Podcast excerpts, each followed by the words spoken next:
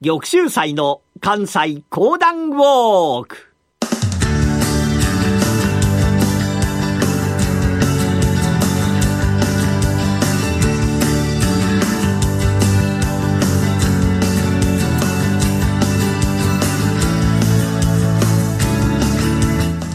玉州祭の関西講談ウォーク。この番組はなにわの講談師玉田玉州祭さんにこれまで歩いてきた歴史上の人物や出来事にゆかりの深い関西のさまざまな土地をご紹介いただきます。今月お届けするのは大塩平八郎のお話。それではこの後翌週再三にご登場いただきましょう。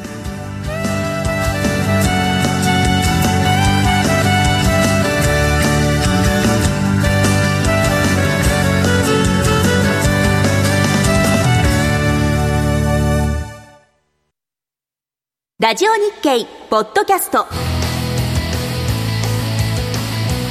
過去に放送した番組の一部やポッドキャスト限定の番組を iPod などの MP3 プレイヤーでいつでもどこでもお聞きいただけます。詳しくはラジオ日経ホームページの右上にあるポッドキャストのアイコンからアクセス。皆さんおはようございます。講談師の玉田玉秀祭でございます暑い日が続いておりますけれども、こんな暑い時も、やはり講談ウォークを楽しんでいただきたいと思いますが、熱中症だけは気をつけたいですね。さて、今月お話をいたしますのが、大塩平八郎という男のお話でございます。大塩平八郎が生まれましたのが、完成5年。1793年。大阪は東町奉行所、そこに勤めてございました、よりきの大塩義高の子として、ほんぎゃーほんぎゃー元気な産声を上げましたのが、大塩平八郎でございました。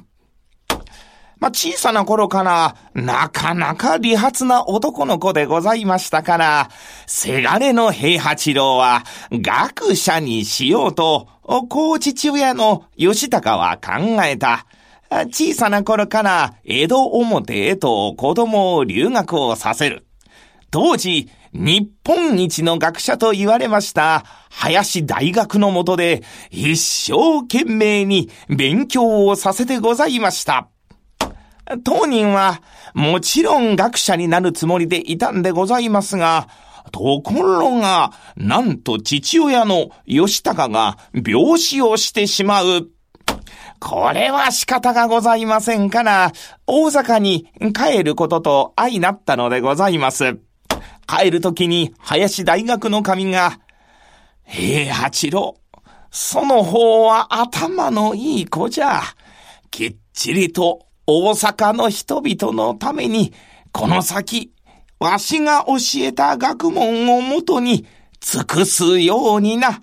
はい、わかりましてございます。林先生、今まで本当にありがとうございました。この林のもとで学びましたのが朱子学。そして、後には陽明学をば勉強するのが大塩平八郎。番型見習いを経まして、26歳で、よりきと相なりました。よりきとしての活動をば一生懸命してございましたが、やはりこの方、勉学がしたい。勉強がしたい。そんな中で、大阪におりましたのが、儒学者の来三陽でございます。三陽先生、私に勉強を教えてください。いやいや、大塩さん、あなたもなかなか頭の持ち主、お互いに勉強し合うという中でいかがでございますか？はい、ぜひそうさせてください。さあ、これから一生懸命陽明学をば勉強する大塩平八郎。ついには、来三陽が、この大塩平八郎のことを、小陽明小さな陽明学の陽明と呼ぶようになったぐらい、この陽明学をどんどんどんどんと吸収していく。もう、そなたに教えることはございません。そんなこと言わずに先生、もっと教えてください。私は、私は庶民のために、この大阪の庶民のためにもっと尽くしたいんです。まあ、このように言いましたが、来山陽はこう押しとどめた。いやー、大塩さん。私の願いは、あなたのその強烈な思いです。それは、時に刃のように愛なる、その刃のようなものを決して外には出さないように、いつもあなたの蔵の奥の方にしまっておくように、そのあなたの心の中から出てくる刃が世に出てきた時には大変なことになる。世の中というのは確かに間違ったこともたくさんあります。しかし、間違ったことを間違いだ間違いだからすぐに直せと言っても、治るものではない。やはり順序というものがある。そこのところを分かって、その刀は最後の最後まで出してはなりませぬぞ。来山陽がこのように言わいましたときに、ああ、わかりましてございます。あの、私も自分の心の中にそんな気持ちがあるのはよくわかってございます。しかし、しかし、陽明学というのは、治療合一。知って行わないのは知らないのと同じことでございますので、やはり目の前で間違ったことが行われた時には、私は正していこうと思います。そうですか。ならば仕方がない。人が持った定め、運命というものは、なかなか変えることはできませんからな。来山陽は少し残念に思いましたが、大塩平八郎の将来を案じたのでございました。32歳になりました時に、大塩平八郎、多くの人々が、大塩さん、学問を教えてください。あなたに教えてほしいんですと。やって参りましたから、自分の塾、私塾というのを開くこととした。その私塾の名前が先進堂。自ら住んでおりましたお屋敷を、その塾のために開放したのでございます。教えましたのが、陽明学。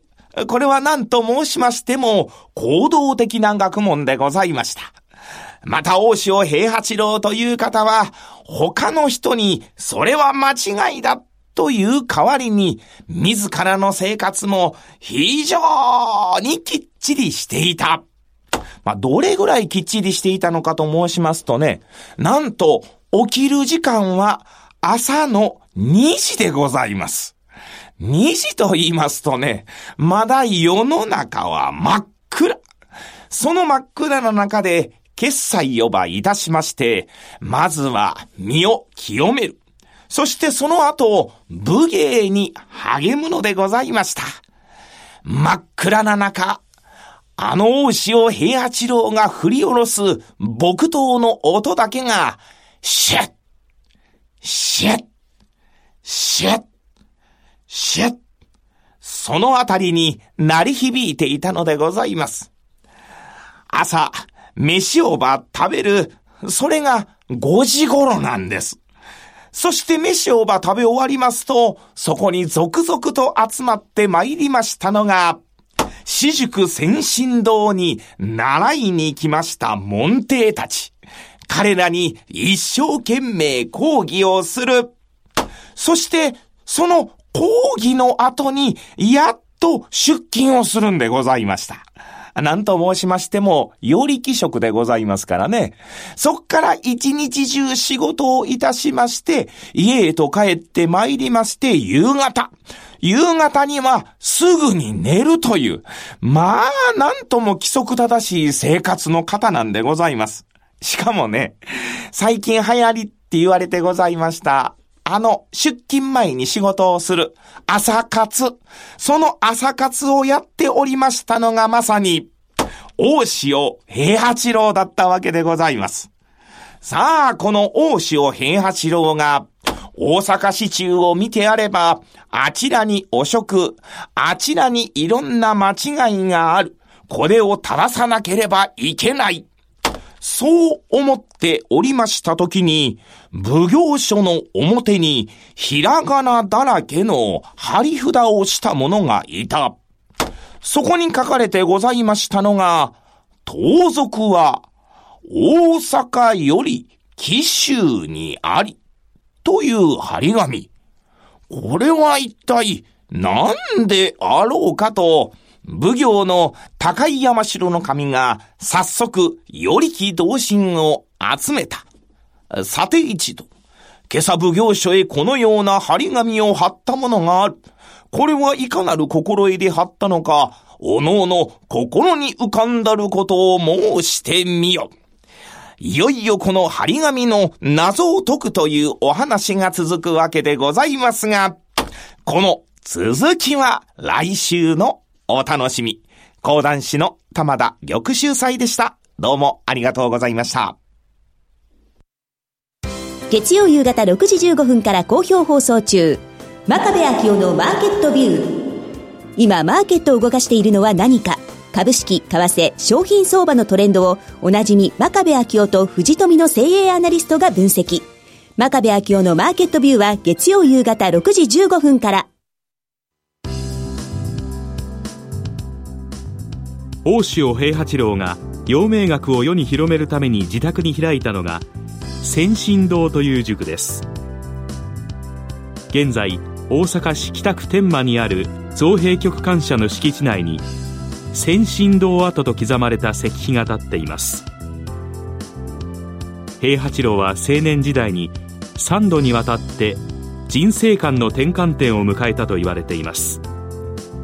その転換点の中でも陽明学との出会いは大きなものでした。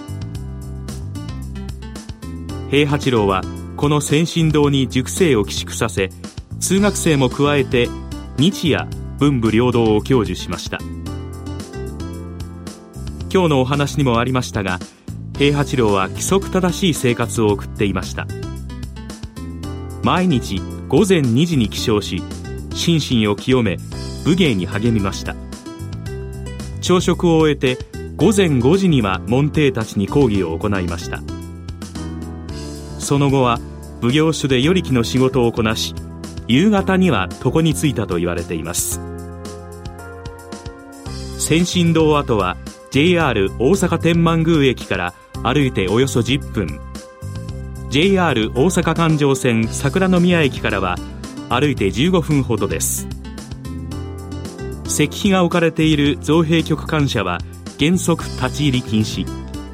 中に入るには許可が必要です。